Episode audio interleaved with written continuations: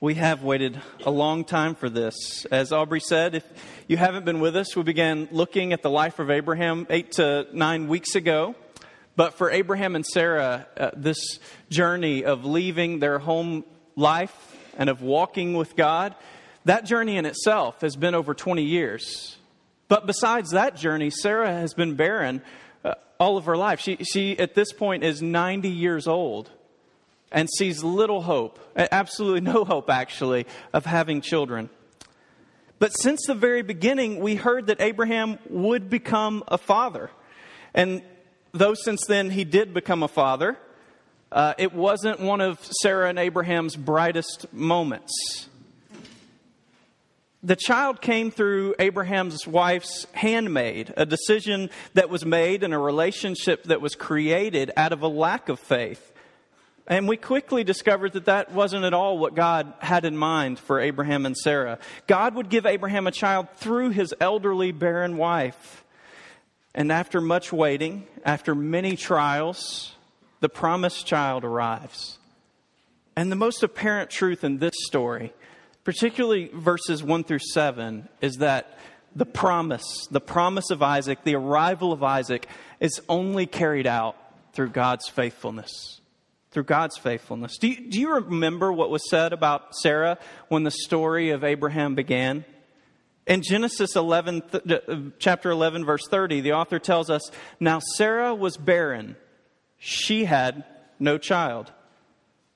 This couplet, a, a twice stated fact of her own brokenness, her inability to perform a central function of her creation, to be a mother. Beyond her name, it's the only thing that we know. She can't have children.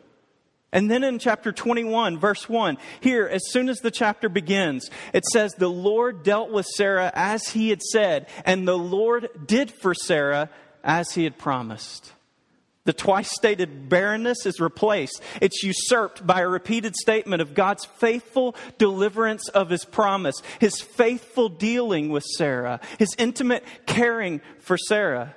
Do you remember Sarah's first words? The first time she speaks, it's in chapter 16, and it's of her barrenness. She tells her husband, You see that the Lord has prevented me from bearing children. Go into my slave girl. Barrenness was the way Sarah identified herself. But God overcomes her barrenness, and He does it in a way that makes clear that it's Him. Three times in seven verses here, Abraham's old age is mentioned as an impediment to the process. Sarah is still mindful of this long period of barrenness. Who would have ever said to Abraham that I would nurse children? And the timing. Isaac comes just when the Lord said he would come. The question God posed to Sarah in chapter 18 is now answered. Is anything too hard for the Lord? Isaac's arrival is, is a proof that nothing is too hard for the Lord. I wonder if you ever feel like Sarah. And guys, it's okay to feel like Sarah.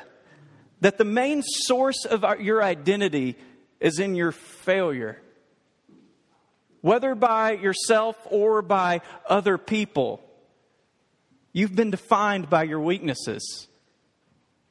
It was in Sarah's, this deepest hurt, the place she felt the deepest failure, that God gave her the greatest blessing and the greatest joy of her life. But that's so hard to believe that God will do that, isn't it? That in the place that we're most wounded, God will somehow bring the greatest blessing in our lives? Will you believe? Can you believe that God will be faithful to you in the way that He's been faithful to Sarah? That out of your deepest wound, He can bring the greatest joy. Aubrey used a phrase several weeks ago the, the gift is in the wound. That's what's happening to Sarah. It was such a long process, so many years. And it came to the point to where it was impossible except by the power of God for her to have a child. And that is when she had a child. Friend, do you believe that that's where God can work in your life? Where impossibility meets the power of God? And that He can heal you. that He can bless you, that He can use your weakness to bring joy. But this isn't just about Sarah. It's not just about Sarah. It's not just about Abraham or Isaac. Sarah's barrenness was an expression of the deep barrenness of the entire world because of evil. Do you remember God commanded the first humans to populate the earth, to bring out of creation everything they would need for life, to be fruitful? Their success was virtually guaranteed because the earth was created so rich and so good. It was filled with life. But their rebellion against God caused a rupture throughout all creation. It filled creation, including their own bodies. No longer would men and women be able to draw out of creation its full potential. Work would mean harder labor and less productivity, more pain, less fruit.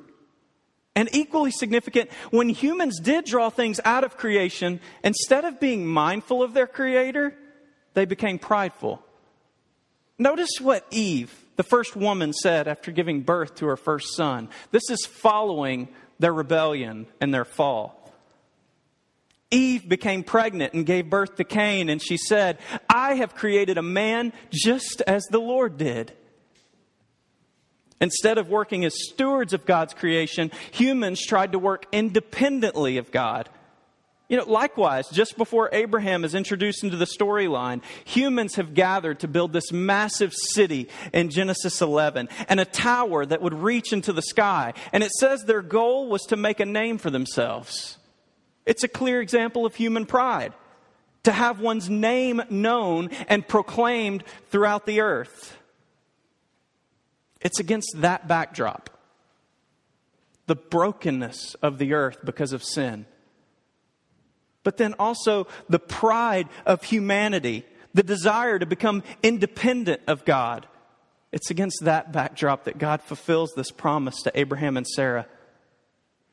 And it tells us two things. First, there's the indication that the healing of the world has begun. Abraham and Sarah are a new Adam and Eve. They're called to populate the earth, to become the father and mother of nations, and to be a blessing for all people.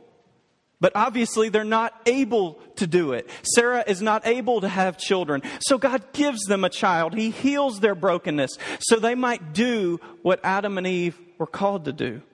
The arrival of Isaac in such a miraculous way means that the renewal of the world is coming.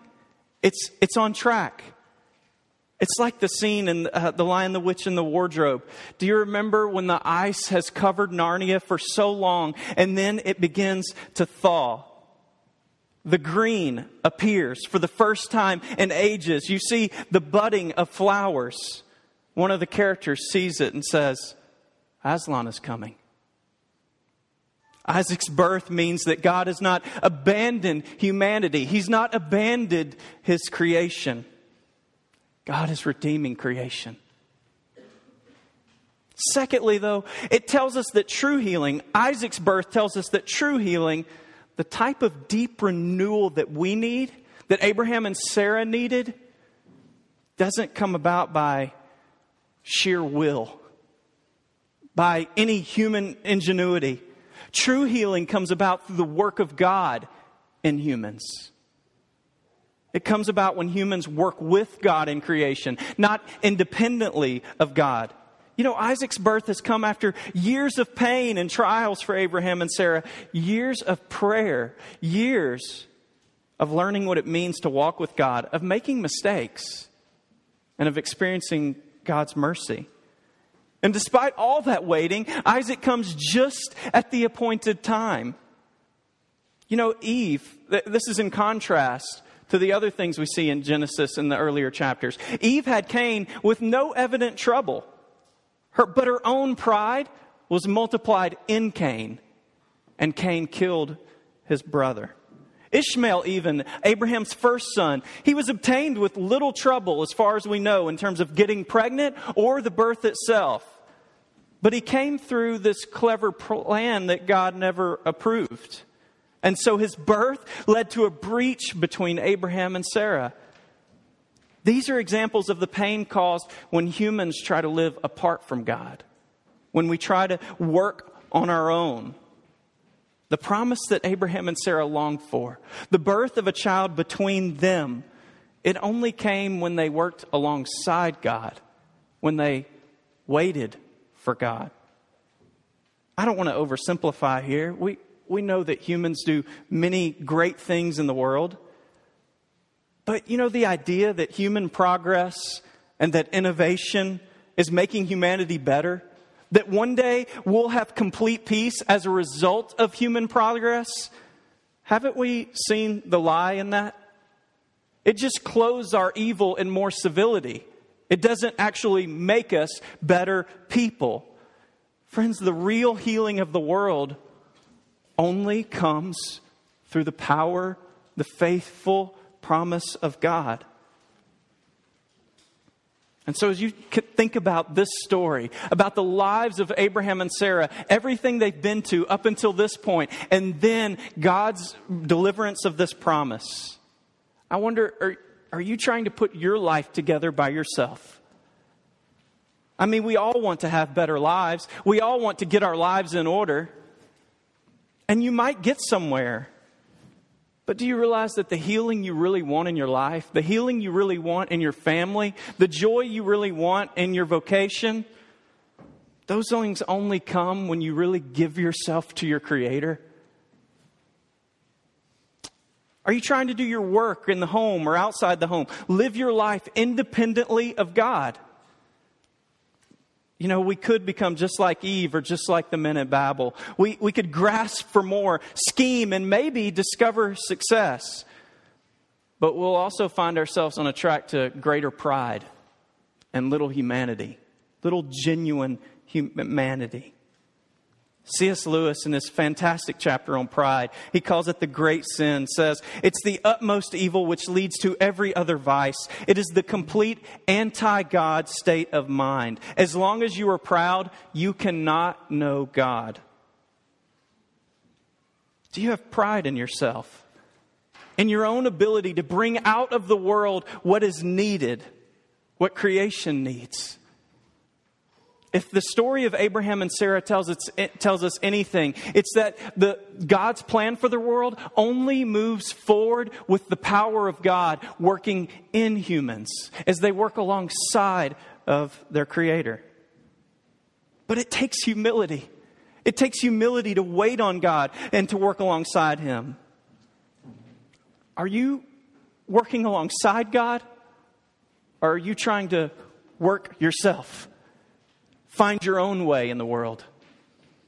The story of Abraham and Sarah is to wait on God and to see his faithful deliverance of the promise. This is, he does it just like he said he would for Abraham and Sarah. You know, we might expect this new era after this of marital and familial bliss. If this was a fairy tale, the story would close right after verse 7 with, they lived happily ever after. But it's not, is it? Instead, Isaac's arrival creates a test that Abraham never imagined. A test that will require greater faith than any prior test that Abraham has experienced. And so, as we continue to look at how this promise plays out, it must play out through the faith also of humanity, the faith of humanity in God. You know, Isaac was probably three years old when he was weaned. And Abraham hosts this great feast to celebrate.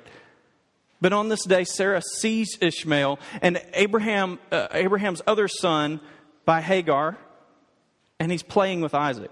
We actually don't know that it's as innocent as playing. You heard that probably in the passage from Galatians, that he was taunting or he was persecuting the other son. The verb is this intensive form of Isaac's name. We know that Isaac's name means laughing.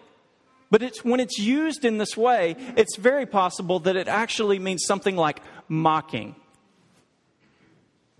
Considering the circumstances of Isaac's birth, and Ishmael is a firstborn half brother, it's not difficult to imagine this occasion. Whatever's going on, the sight of these two children together, Isaac and Ishmael, instigate this, instigates this concern in Sarah. She's concerned that Ishmael will inherit something equal or even greater than Isaac. When you're a 93 year old woman and you have a son who's three, inheritance issues are a legitimate concern, right?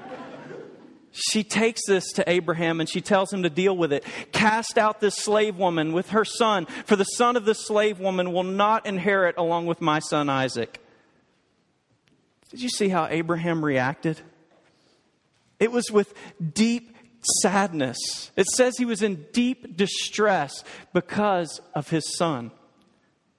You know, whatever comes next, we have to know whatever decision Abraham makes, it's not because he doesn't care about Ishmael. Abraham loves Ishmael to the extent that this decision causes this sadness in him. And it's not because Abraham is a henpecked man who just does whatever his wife says. But in fact, Sarah's maternal instincts are in tune with what God wants. So God comes to Abraham. He affirms what Sarah has said, and he promises him, God promises to Abraham that he will take care of Ishmael. Of all the tests of Abraham, he hasn't had one like this. To give up Ishmael will be the most painful of all. His other steps of faith had to do with war. There was entertaining strangers. There was interceding for this entire nation. Have you noticed this? That Abraham, when it has come to these grand occasions, he has stood out as an amazing man of faith. But when it comes to his immediate family, if you happen to hear last week and see the passage from last week, Abraham has struggled. We've seen weakness as he tries to care for his entire family. But God is teaching him how to take care of his home, that this matters even more than the grand occasions. This is one of the most important decisions he will ever make. To keep Ishmael will endanger the status of Isaac as the promised child. Do you see what's going on here? It's so easy to miss it. Ishmael himself is not the main problem. Paul even shows that in Galatians. Though he might have instigated this, this kind of mocking, it's not Ishmael the person that is the main problem. It's what Ishmael represents. Ishmael became Abraham's child in the way we talked about a moment ago. Through cleverness and through the faithlessness of Abraham and Sarah, he represents the path, the way of the flesh and pride, moving forward in the world the way we want and on our timetable, trying to move God's plan along in our own way. But Isaac became their child through God's fulfillment of his promise. These two children represent two very different approaches to life trust in God or trust in oneself. There's the way of Ishmael, and then there's the way of Isaac. If Ishmael stays around and splits the inheritance with Isaac, it makes it appear that both paths are legitimate. That one can either move God's plan forward in the way that they want, find a way, or that one has to wait to trust God and to see God fulfill his promises in his way. To send Ishmael away is to protect the promise. It's to show that the only way creation will be renewed, the world will be healed, is through God's faithfulness. Abraham has to protect his family and the work God is doing by sending Ishmael away. But again, it's still not easy. He isn't sending his son off to college, it's sending his son off forever. He's essentially sacrificing Ishmael as his son, giving him over to God. Abraham has to trust that God can take care of Ishmael. And then this incredible show of faith, Abraham does it. He trusts God. The fact that he does it shows that he's grown in faith. Abraham cares so deeply for Ishmael, but evidently, as Abraham saw God to fulfill his promise and bring Isaac into his family, he's grown in courage. He's seen that this is a God who will fulfill his promises. And so he's faithful to God through his most difficult test yet. It's, this is a complex issue. As I said before, it's not about Ishmael as a person. But there are times when we have to give up something that is so important to us, maybe something in itself that is not bad, that's not evil, but it's necessary to give it up to preserve what's most important. Do you see what Abraham had to do? He had to send off Ishmael to preserve the thing that was most important in his life and in his relationship with God.